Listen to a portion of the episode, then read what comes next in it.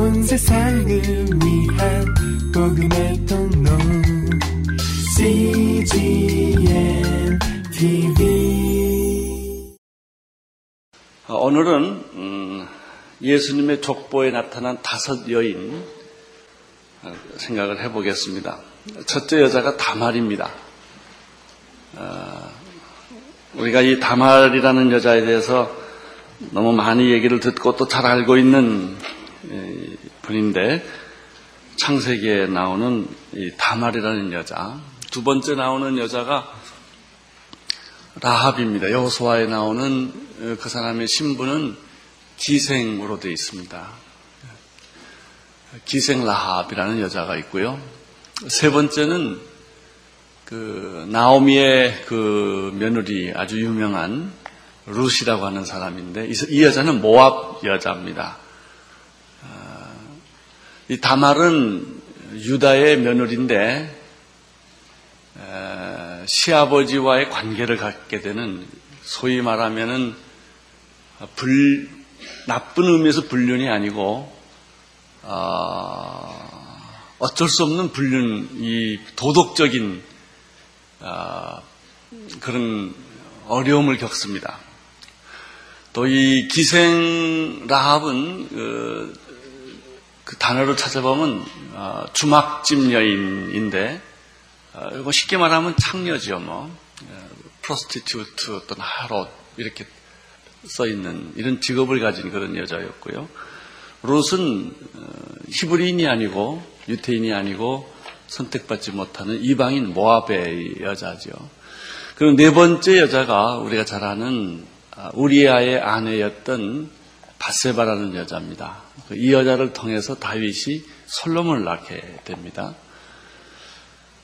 예수님의 족보 속에 들어가게 됩니다. 그리고 마지막에 나타나는 여자가 예, 어, 거룩한 여자, 동정녀라고 말하는 마리아죠. 그냥 그림표를 그려보면 하와가 제일 끝에 있고요. 그 다음에 제일 끝에 마리아가 있습니다. 그리고 그 중간에 네 여자가 나타납니다. 어, 그 창조, 천지 창조도 그래요. 천지 창조를 보면 창조가 있어요. 여기 창조가 있고, 제 끝에 안식이 있어요. 창조와 안식은 두 개 짝을 이루는 단어입니다. 언제나 하나님은 창조를 하시고, 안식하시고, 창조하시고, 안식하시고, 이런 리듬이에요. 일하고 쉬시고, 일하고 쉬시고, 이것이 그 우주의 리듬이기도 하고 하나님의 리듬이기도 합니다. 창조와 안식이라고 하는 것은 또 우리들이 신앙생활 잘하는 것도 이 두 가지가 다 그 리듬을 잘 맞추는 것이 굉장히 중요합니다. 그리고 어, 첫째 날, 둘째 날, 셋째 날이 폼을 만들고 넷째 날, 다섯째 날, 여섯째 날이 컨텐츠를 만들어요. 첫째 날 빛을 만들고 네 번째는 그 빛으로 만들어지는 것, 해와 달과 별들은 넷째 날 만들죠. 어, 여섯, 어, 그 다음에 하늘과 바다를 만들고 다섯째 날은 하늘에 사는 것, 바다에 사는 걸 만들고요. 어, 세 번째 날이 창조가 어, 땅이지요. 땅을 만들고 땅에 사는 육축과 인간을 만들고. 이 창조를 보면 굉장히 질서 있고 아주 그 조직적이고 체계화되어 있는 창조 질서를 볼 수 있죠. 어, 예수님의 족보에 있어서도 그 하와가 어, 최초의 죄를 가져온 여인으로 되어 있지 않습니까? 하와 안에 두 가지가 있어요. 축복과 저주가 다 있다고 이 여자 안에는. 어, 어떤 걸 선택하느냐 하는 것은 그 사람의 선택이에요. 어, 너는 선택하라. 하나님을 선택할 것이냐 아니냐. 여수아가 마지막에 이제 마지막에 그 이런 얘기를 하지 않습니까? 우리 안에는 여긴 여기 이제 축복의 통로가 된 여인이라고 말했는데 우리 안에는 저주와 축복이 다 흐르는 거예요. 축복을 선택하지 않으면 저주지요. 요한복음 제가 그 3장 요즘 설교를 계속하는데 하나님이 세상을 이처럼 사랑하사 독생자를 주셨으니 이는 저를 믿는 자마다 멸망치 않고 영생을 얻게 하려 하시며 믿는 자에게는 심판이 없지만 믿지 않는 사람은 이미 심판을 받았느니라. 축복과 구원과 심판은 동시에 있는 것인데 내가 무엇을 선택할 거냐 하는 거죠. 하나님을 선택하는 것이 은혜요. 축복입니다.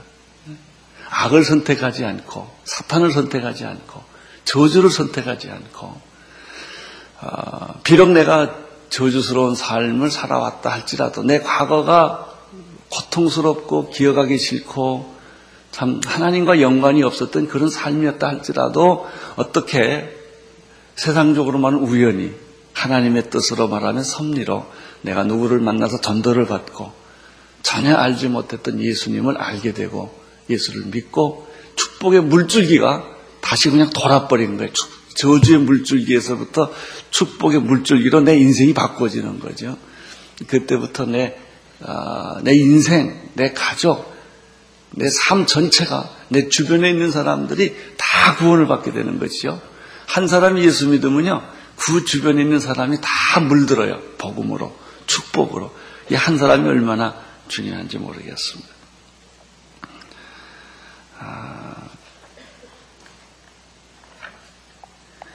마태복음 1장 1절에서 14절에 바로 이 다섯 여인에 대한 아, 예, 족보 얘기가 나옵니다. 다 결론부터 얘기하면 아, 이, 이, 성경에 나오는 여자들이 예수님의 족보였, 족보, 조상이었다는 것을 강조하고 있습니다. 이것이 마태복음 1장 1절에 특이한 거예요. 아, 대개 사람들이 성경을 읽으면 창세기 1장 1절을 먼저 봐요. 성경 좀 읽어보겠다 그러면 그리고 1장 1절을 읽다가 놀래가지고 성경을 집어치웁니다. 왜냐하면 하나님이 천지를 창조했다고 하는 믿을 수 없는 말이 기록되어 있기 때문에. 그래서 실망하고 마태복음 또 1장 1절을 찾아봐요.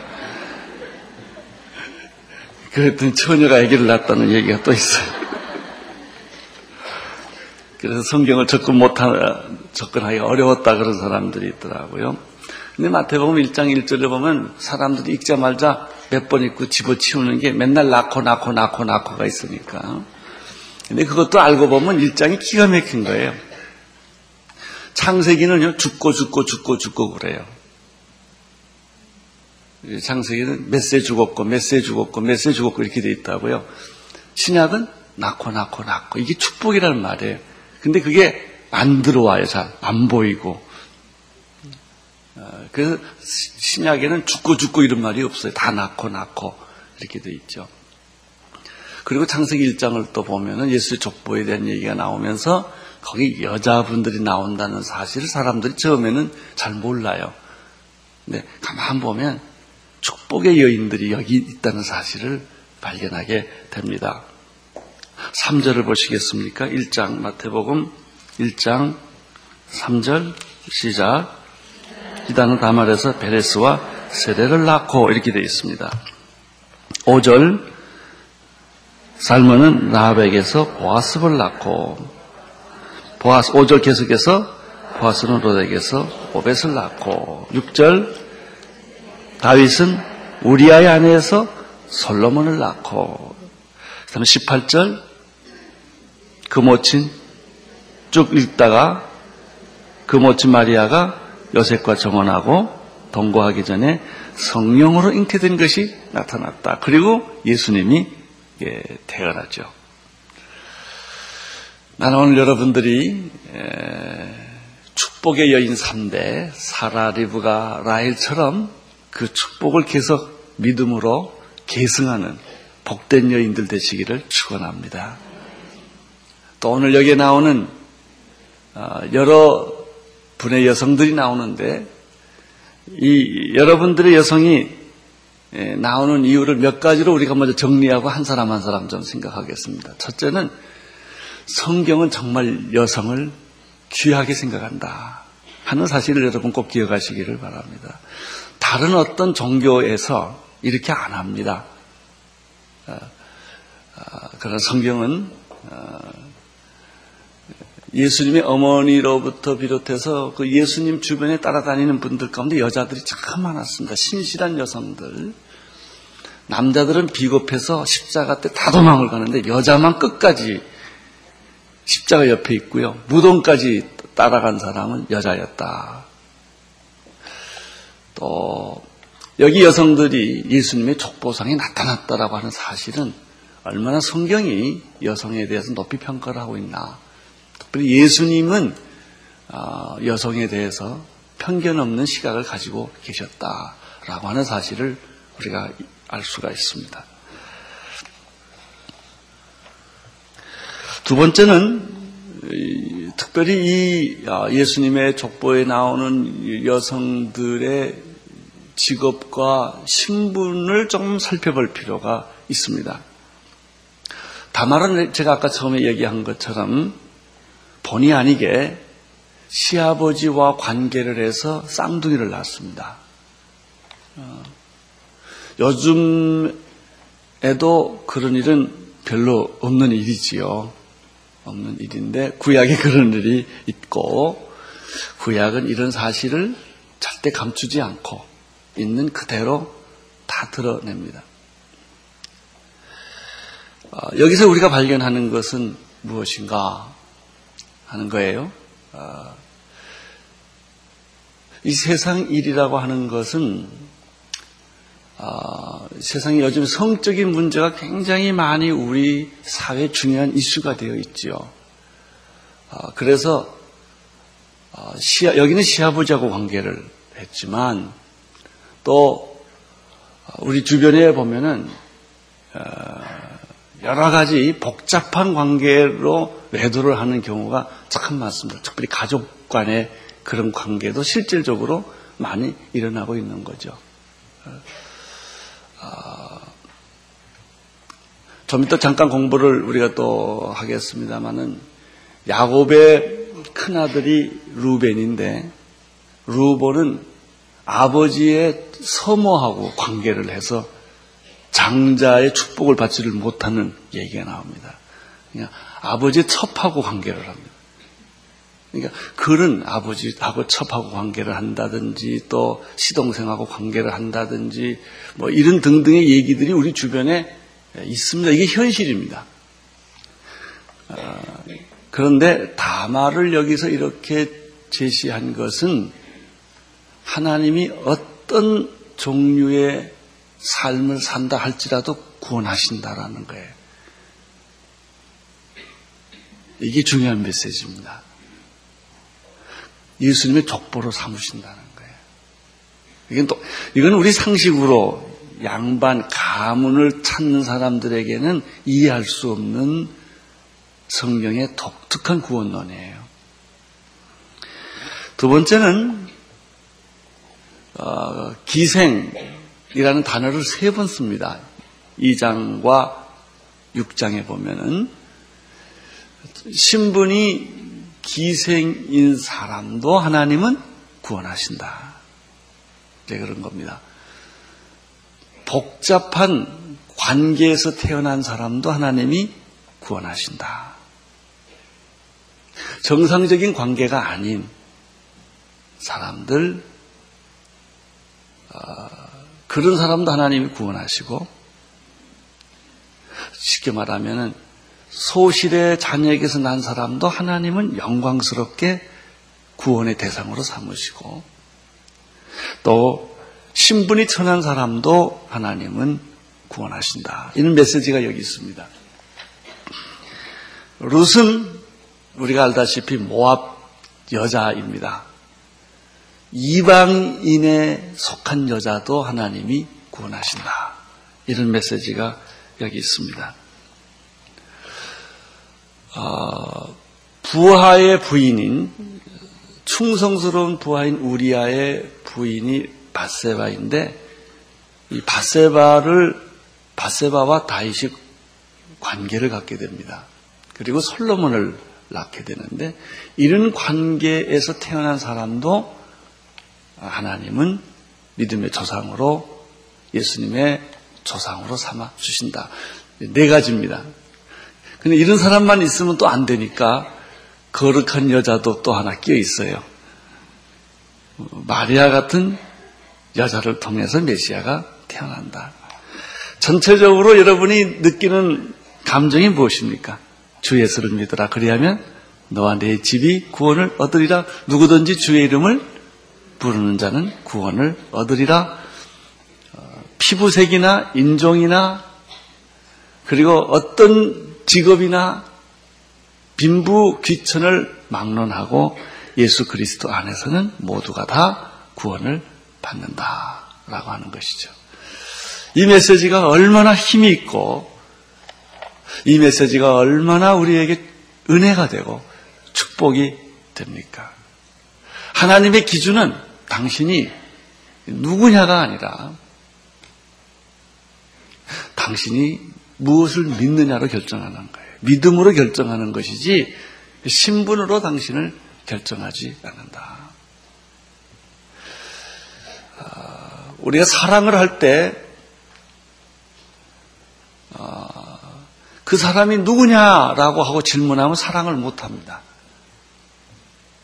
그 사람. 그 사람이 사랑을 필요로 하느냐라고 물으면 사랑할 수 있어요. 그게 사마리아 사람들 얘기예요.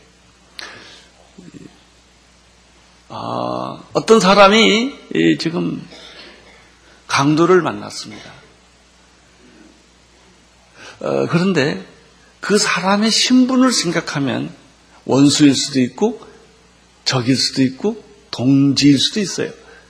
그래서 우리가 사람을 사랑할 때는 그 사람이 나의 도움이 필요로 하느냐를 생각하지 않고 먼저 그 사람이 나와 관계를 먼저 생각하고 누구냐를 먼저 생각하고 사람을 도와주기 때문에 예, 편견이 있는 것이죠. 자, 어, 참 우리 주님은 온 인류의 구원자이십니다. 예? 모든 백성, 모든 민족, 모든 나라, 모든 방언, 하나님 안에서는 빈부귀천이 없어요. 신분의 차이가 없어요. 따라서 오늘 이 축복의 통로가 된 여인을 통해서 여러분이 배워야 될 것은 자기 신분에 대해서 고민하지 마라.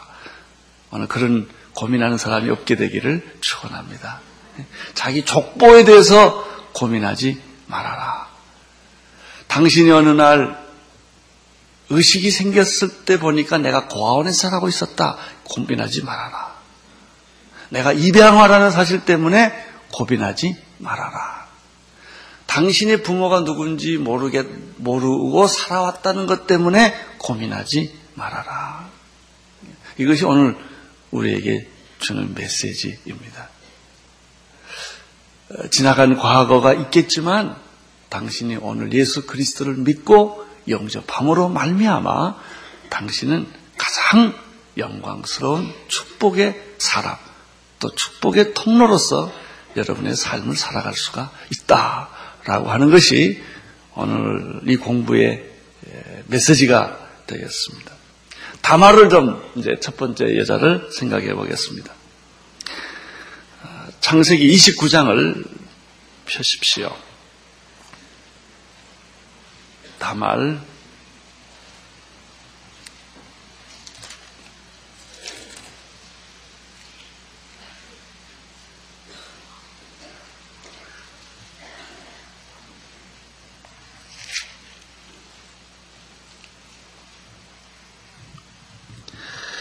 다말은 어, 어떤 사람인가? 먼저 다말을 좀 이해하려면 어, 다말의 가족 배경을 이해해야 합니다. 다말의 가족 배경을 이해하려면 창세기 29장 31절부터 좀 봐야 합니다. 여호와께서 레아에게 총이 없음을 보시고 그의 태를 여섰으나 라헬은 무자하였더라. 레아가 잉태하여 아들을 낳고 그 이름을 루벤이라 하여 가로되 여호와께서 나의 괴로움을 권고하셨으니 이제는 내 남편이 나를 사랑하리로다 하였더라. 33절 그가 다시 잉태하여 아들을 낳고 가로되 여호와께서 나의 정이 없음을 들으셨으므로 내가 이, 내게 이도 주셨도다 하고 그 이름을 시몬이라 하였으며 그가 또 잉태하여 아들을 낳고 가로되 내가 그에게 새 아들을 낳았으니 내 남편이 지금부터 나와 연합하리로다 하고 그 이름을 레위라 하였으며 그가 또 잉태하여 아들을 낳고 가로되 이제 내가 이제 여호와를 찬송하리로다 하고 이로 인하여 그가 그 이름을 유다라고 하였으니 그의 생산이 멈추었더라. 레아는 아, 야곱에게 사랑을 받지 못하는 여자였습니다. 그래서 하나님이 아이를 많이 주셨습니다. 내 아이를 주었습니다. 첫째가 루벤입니다. 두 번째가 시므온입니다. 세 번째가 레이입니다. 그리고 네 번째가 유다입니다. 예, 유다라는 뜻은 찬양이라는 뜻입니다. 여기 보면 어, 35절에 그가 또 잉태하여 아들을 낳고 그러되 내가 이제는 여호와를 찬송하리로다. 그리고 이제 유다를 주었죠. 근데 재밌는 것은 어, 아브라함의 자식 가운데는 어, 이스마엘과 이삭이 있었지만 이삭을 축복의 통로로 쓰십니다. 또 리브가가 두 아들을 낳지요. 어, 에서와 야곱을 낳는데 하나님 야곱을 축복의 통로로 쓰십니다. 또 야곱이 열두 아들을 낳는데 에, 그 족보가 어디로 가느냐면 유다로 가요. 유다가 네 번째거든요. 근데 왜 루벤은 축복의 자격을 받았음에도 불구하고 축복을 받지를 못했나? 에서가 축복의 자격을 받았음에도 불구하고 장자권, 축복권을 에서는 소중하게 생각하지 않은 거예요.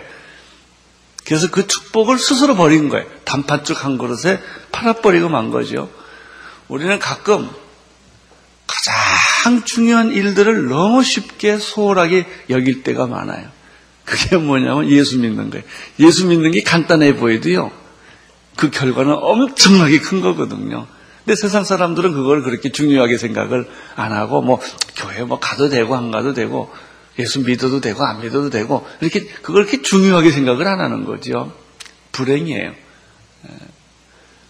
축복은요, 축복을 아는 자에게 축복이에요.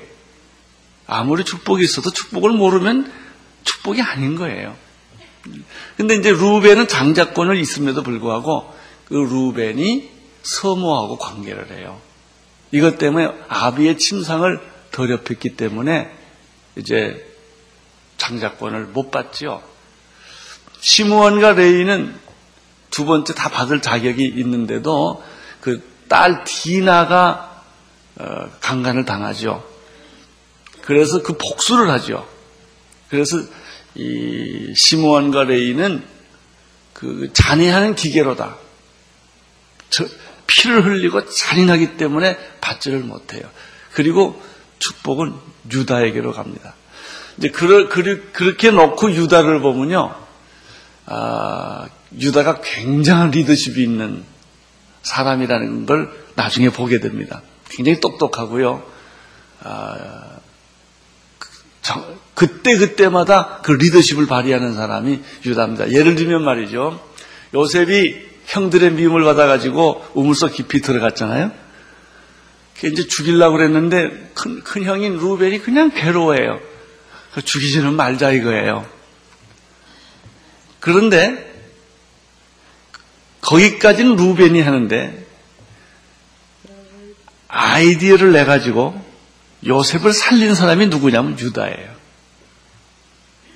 어떻게 되냐면 뭐 그렇게 죽일 거 뭐 있냐? 차라리 그러지 말고 팔아버리자. 돈도 벌고 살인도 하지 않고 이렇게 아이디어를 낸 사람이 유다예요. 유다. 또 어, 이스라엘이 기근으로 인해서 아주 뭐 말할 수 없이 어려움을 겪었을 때 아버지를 설득해서 곡식을 사러 가자고 한 사람이 누구냐면 유다예요. 아, 또그 창세기 44장에 보면요. 지금 이제 요셉이 끝까지 자기 신분을 속이고 그 형들을 막 이렇게 공격해 가지 않습니까? 마지막 순간에 창세기 43장에 보면 아주 굉장히 유다의 말이 길어요. 쭉 유다가 나서가지고 그때 또 턱 나서요. 나서서 요셉한테 항변도 하고 설득을 하는 거예요. 유다의 항변과 설득을 듣고 드디어 요셉이 자기 정체를 드러내게 하는 것도 유다예요.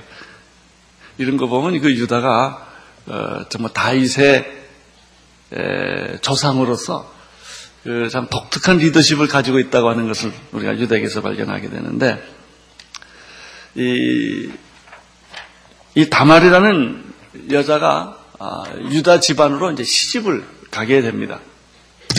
자, 성경을 좀 보겠습니다. 38장을 보십시오. 38장.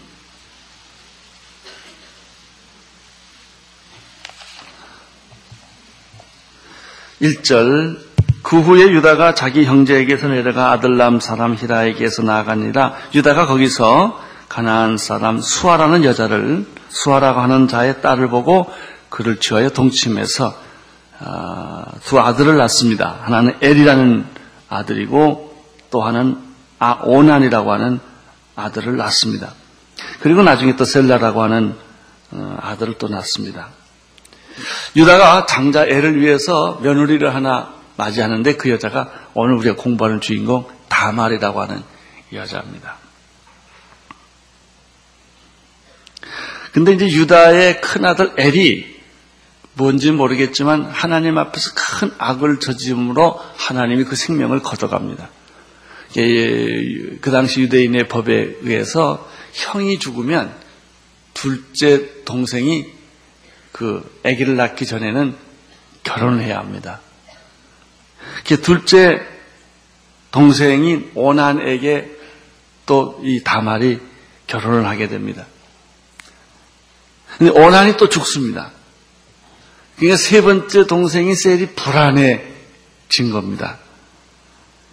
자기도 왜 여자를 만나면 죽는 남자들 있잖아요. 이런 불안한 느낌이 이제 드는 거예요. 그런데 12절에 보면은 얼마 후에 유다의 아내 수아의 딸이 죽고 유다가 위로를 받은 후에 그 친구 아들람 사람 히다와 함께 뒷내라 올라가서 자기 양털 깎는 자에게 이르렀습니다. 이 뉴스를 듣습니다. 다말이 이 뉴스를 듣고 뭐 앞뒤 설명이 없어요.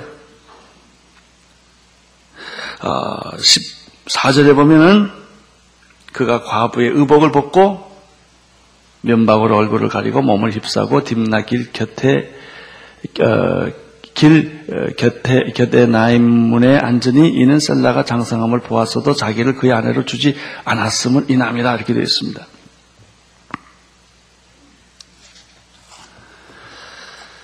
아, 유다는 유다의 며느리인 다말은 세 가지를 볼 수가 있어요.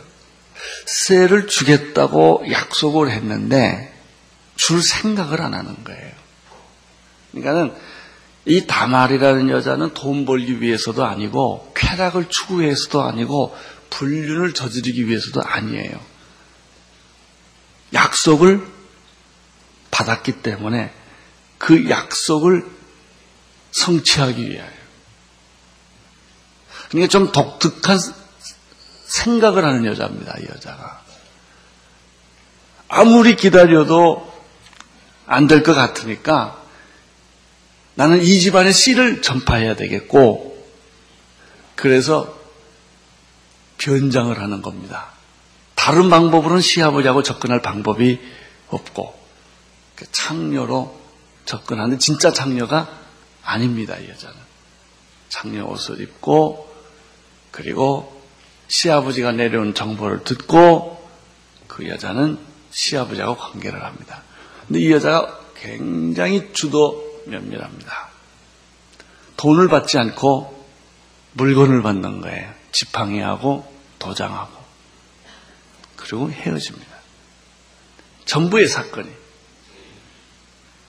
그런데 얼마 지난 후에 다말이라는 여자에게서 배가 불러오는 사실을 발견하고 사람들이 수군거리기 시작합니다. 이 며느리가 외도를 했다는 것이죠. 그 시아버지가 굉장히 화가 났어요. 그래서 그 여자를 당장 데려와라. 그리고 야단을 칩니다.